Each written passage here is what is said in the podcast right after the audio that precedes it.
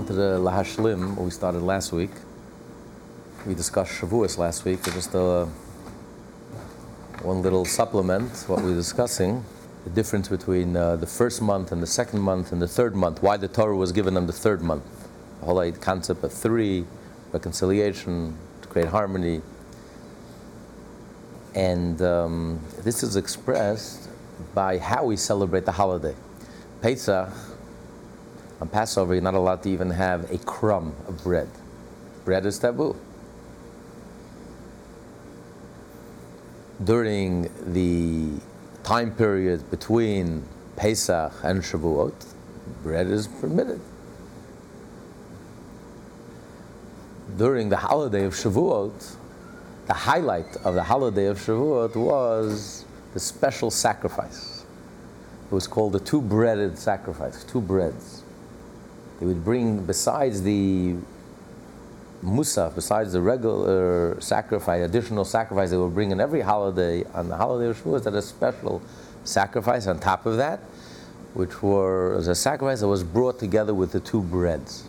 This was the only communal peace offering. All the peace offerings were private, individual, donations, uh, thanksgiving offerings. Uh, but this was the only communal peace offering. This was the communal the offering of the two breads that came along with two breads. See, all the breads in the tabernacle and the temple were chal, were matzah, were not challah. Cannot be leavened. All matzah, like the weekly shewbread on the table that was there constantly, that was changed every Shabbos. That was matzah. Actually, it wasn't. It wasn't. It was unleavened. The only exception, only two exceptions were the Thanksgiving offering, which was accompanied, the animal sacrifice was accompanied by 40, 40 um, breads. Ten of them were, were, were bread, leavened bread. The other 30 were really matzah like, but this 10 of them were bread. But that was not, that came, that accompanied the Thanksgiving offering. But then the communal peace offering, the communal peace offering, which was brought on the holiday of Shavuot, was brought together with the two breads, and they were both lifted up together. And that was the center, was called the Karban Shtei HaLechem, the sacrifice of the two breads. And it's this sacrifice that allowed the new wheat to be used in the temple. From that point on, they could use the, um, the newly grown wheat for the temple. So it's very strange because Shavuos is the climax of Pesach. God says, I'll take you out of Egypt, so you should serve me on the mountain. You're going to receive the Torah. I'm going to take you out of Egypt, and you're going to re- receive the Torah. So during Pesach, you're not allowed to even have a crumb of bread. Intermediate, uh, intermediary days, it's permitted. On the holiday of Shavuos, this becomes the highlight. This becomes the focus. Two breads, leavened bread. How do we get from here to there? It's two opposites. You start the holiday, bread is taboo, a drop of bread, a crumb of bread. We, we clean, we scrub, we make sure not to even have a tiny drop of bread. And here, suddenly, bread becomes the whole focus. This is the mitzvah. This is the holiday. The sacrifice, the unique sacrifice of the holiday, the, the sacrifice of the two breads. This is the, the whole point. When you start out, when we start out our service to Hashem, Pesach is the birth, the birth of the Jewish people, the birth of holiness, the birth of godliness the emergence of a new people. So the emergence of godliness, bread, which represents ego, inflation, ego interferes, it gets in the way. The ego has to be suppressed. When you educate a child, the children have to be pure, pure and innocent. There'll be plenty of time for them to discover the challenges of the world grow, later on. No parent will expose their children to danger, to negative influences, even though, listen, they're going to grow up one day and they're going to have to face it. So let me, uh, you know, let me park him in a rough neighborhood for the evening. Let him, let, him get, let the child get used to reality. I mean, that parent would be arrested for child abuse. We make sure to protect our children, to feed them the best food, and in general, to protect them and shield them, to maintain their purity because they're so fragile. It's like a little plant. A little plant starts growing. It's so fragile. You have to be so delicate, so careful. Just, just, just let it grow in peace. Make sure there's no worms and no bugs and nothing could harm them. It's not strong enough. The smallest thing, and it'll knock, knock the plant out before it even starts. You have to, you have to slowly. So when you, when we're starting out, we're initiating our first path to holiness, the birth of holiness, of godliness of the Jewish people. You have to protect and shield it. Not even a crumb. After the Pesach experience, now bread becomes permissible. Now you have to treat it with wariness, but it becomes a something you can you can start dealing with it. Then when it comes to the holiday of Shavuos, it actually becomes the mitzvah. Because when a person when you reach a point that you become so egoless and in a, such a mature way that you completely internalize that, then ego just becomes another tool. I can use it like anything else. I can use it to my advantage. Just like a genuine leader. A leader, a king, is the ultimate ego. Yet a Jewish king, King David, the ultimate Jewish king, was completely humble. Only someone who's completely humble, he could be king. Because he can utilize it. It's just a tool, like anything else. It's not defined by it. Therefore, he doesn't have to run away from it. We discussed the idea of three. That when, when you have to run away from something, it means you're defined by it. The recovering alcoholic and the alcoholic are both two sides of the same coin. Because they're both, their lives evolve and are defined by alcohol completely and totally. So even though externally they're 180 degrees apart, but really at the core, the, there hasn't been any core change. That's option number one or option number two. There is no third option. The Torah offers us a third option. Where you don't have to run away, you don't have to escape, you don't have to run away from the materialistic world. You can engage in the world and transform it and elevate it and turn it into something else. Who says ego has to be ego? Arrogance. Ego could be strength, initiative, leadership, um, you know, identifying with it totally, making it your own, being proud of it, owning it, but, you know, taking a leadership position, becoming a partner with Hashem in creation, taking responsibility. Ego doesn't have to be arrogance and all the negatives that come with ego. So only when a person achieves a core change, a core transformation, when you're so egoless that ego is just another tool. That person could be king. That person has the ability to deal with it and to utilize it. And that's why the Torah was given on a mountain. Why was the Torah given on a mountain? Mount Sinai. After all, why was Mount Sinai chosen? Because Mount Sinai was the humblest of all the mountains, the smallest of all the mountains. The mountains had a big argument. Which mountain was God going to give the Torah? All the big mountains came and argued their case. Mount Sinai didn't even argue its case. Mount Sinai said, I'm the smallest of all the mountains. Why would God even look at me? And that's the mountain that God chose because of the, its humility. The humility, that's what appeals to God. The question is, if God is looking for humility, he should have chosen the Dead Sea, the lowest point on earth, the biggest valley, the deepest valley. If you're looking for humility, then choose a valley. Why give it Torah on a mountain altogether? And that's the whole point. That's the whole point of Torah. That's the whole point of Mount Sinai. That mountain represents ego, yes. But it's only when there's been a core transformation. The Torah offers us a third option. When you're completely not defined by ego, then by materialism, then I don't have to escape, I don't have to run away. I don't have to become spiritual. When my definition is Hashem, then I can utilize everything. Ego just becomes another tool. Tool for leadership, for strength, for initiative, for And that's the ideal. That's why on Shavuos, the bread, which before was poison, during Pesach, when we started this whole process, was absolutely poison. The bread becomes the whole mitzvah, the sacrifice of the two breads. That becomes the highlight of the whole holiday. And that's why it says when Mashiach will come, all the sacrifices will be nullified, with the exception of the Thanksgiving sacrifice, which again had the bread in it, unlike all the other sacrifices that only had matzah.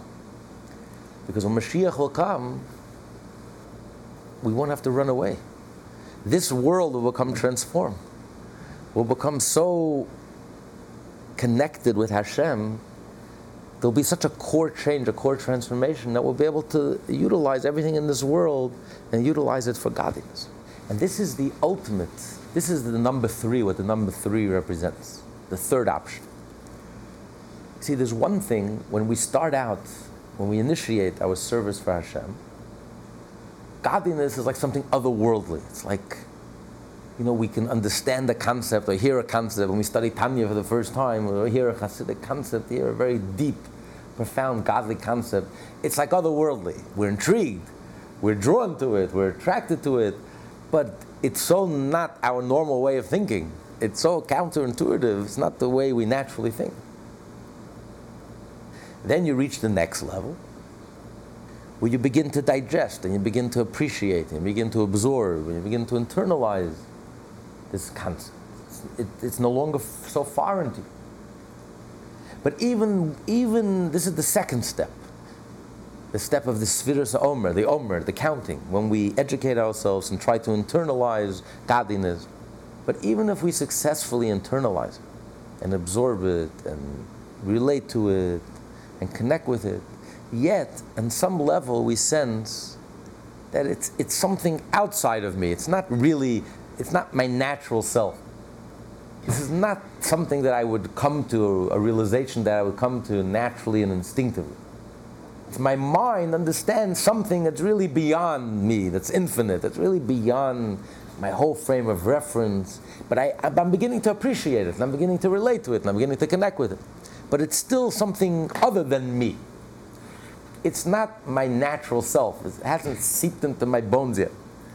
But then there comes a third level, which is the giving of the Torah when the human mind merges with God's mind and we become one with Hashem, when our mind starts thinking the way Hashem thinks, when naturally and instinctively our mind comes to the realization that this is, this is the most natural thing, this is reality. When your mind starts thinking along the same lines as God's mind, when your mind becomes think, looking at this world from a Torah point of view, the way God looks at this world from the inside out, and it becomes so natural and instinctive, then there's been a complete merger between the finite and the infinite, between the human and Hashem. And that's the third option. Then there's no need to escape, there's no need to run, there's no, there's, then even the material itself becomes holy and godly, and it's a tool that you can use. So this is why the Talmud places such an emphasis on the number three. Everything in the Torah is, is connected with three. The third month, and the given by Moshe was the third child, who was from the third tribe, and the Torah itself was divided into three and was given to a nation of three and was given on the third day after they separated from their wives and they started preparing themselves for the giving of the Torah. Because this is, really captures the essence of what the Torah is about. It's the third option. So the three represents the ultimate merger, the ultimate unity, the ultimate expression of unity. When you can reconcile seeming opposites that are a contradiction with each other, ego and soul, and yet here they're totally reconciled. And ego just becomes a tool. And then it's something you can use, and you don't have to run away from it. The Rebbe was such a, was an example for that because you know we know that even in the early years. You know, the Rebbe was not happy when people took pictures of him, and this wasn't the Hasidic way. You know, Hasidic way is you have to be very modest, and you're not into ego and flashing yourself, and you know, celebrity and all of that. but later on, the Rebbe was like, on the contrary, he encouraged. In other words, when a person reaches such a level where you're so egoless, it, it, it, it doesn't mean anything. So you want to use, if, it, if you can utilize it for good, if someone will see and be inspired to, to Judaism, someone will see a holy face, a godly face, and be inspired. I just heard the other day that they, someone did an experiment. A whole group of kids, like 20 kids, from non observant families. And, you know, and he, he took out a whole bunch of pictures of different rabbis, and one of them was a picture of the Rebbe, and they didn't know who the Rebbe was. And he said, Could you pick out one picture in this group, one face that really looks like a godly face to you? You know, really holy. And there was there was pictures that looked the part with beards and you know serious faces, you know, the parts. They, 20 out of 20 picked out one picture without even knowing who he was. Guess whose picture they picked? The Rebbe's picture. This is somewhere in the Midwest. It just happened a few weeks ago. This is an experiment. Someone tried. Not, not knowing anything is, a, you know, regular Jewish kids who grew up without any, due to no fault of their own, grew up without any exposure to anything. But when you see a godly face, you don't have to know. You just know that, you know, these are like actors. Yeah, it's very nice in the Chosen, uh, they had a non-Jew who played the, the part of, of a Rebbe. You know, you, you play a part, you look the part, but you can tell the difference the McCoy, the real thing. Even these kids were able to point out right away, 20 out of 20. This face. And one of the kids says, you know, when I look at his face, these were teenagers. I, can't sin. this is a girl who's actually looked at his face. You know, when you look at his face, you can't sin, or you don't want to sin. You know, it's like you know, she, she got it. You see a holy face, you see a godly face. So when when a person reaches such a level that you're so egoless, that it's a, it's a tool. If taking, if taking the Rebbe's picture is going to inspire a Jew to be more God fearing and to be more godly and to be able to overcome his struggles and his conflicts and fulfill his divine mission in life and feel connected. Says, yeah, take my picture. I, you know, only someone who's so not defined by it. It's so it's so beyond that. He doesn't have to run and hide. Take it. You know, he make him into celebrity. Make him into celebrity. It, it doesn't. It, it doesn't mean anything. Who becomes the king? The one who's most humble. It's the paradox. This is the ultimate paradox. This is the paradox of the Torah. It's a mountain and it's humble. That's the meaning of three. It's the paradox. You can reconcile two opposites. That's what three represents. The ultimate paradox. Quantum mechanics. You can square the circle. Why? Because it's so undefined, you're so truly undefined. You're not this, you're not particles, and you're not waves, and you're not material, and you're not spiritual, and you're not body, and you're not soul, and you're not mystical, and you're not practical. It's not, it's not rational, not, it's beyond all these definitions because you're connected with Anoichi, I who am I, Hashem Himself, who's beyond any names and any definitions and any descriptions. And therefore, only God can reconcile two opposites. When you so, so when you study Torah and you become, your mind merges with the infinite, you become so one with Hashem that your mind starts thinking the way Hashem thinks. And therefore, you start looking at yourself and looking at the world from a Torah point of view, from a godly point of view. You start seeing the world with different lenses. You switch your glasses. Now you, are looking at this world with divine lenses. You're looking at this world with godly lenses. When the Rebbe looks at this world, he sees a different world. When he looks at a Jew, he sees a different picture than we see. You start looking and seeing things from the inside out, from a whole different perspective, a whole different point of view. Then it becomes a different world. Then it becomes a Torah world. And then we have the power to change this world. So the Torah empowers us to the ultimate paradox to take this world, this earthy world, this materialistic world, the lowest of all the worlds, which appears to be the antithesis of everything that's holy and godly and good and wholesome and decent and moral and ethical, and to transform this world as we know it into a Torah world, into a wholesome world, to a godly world.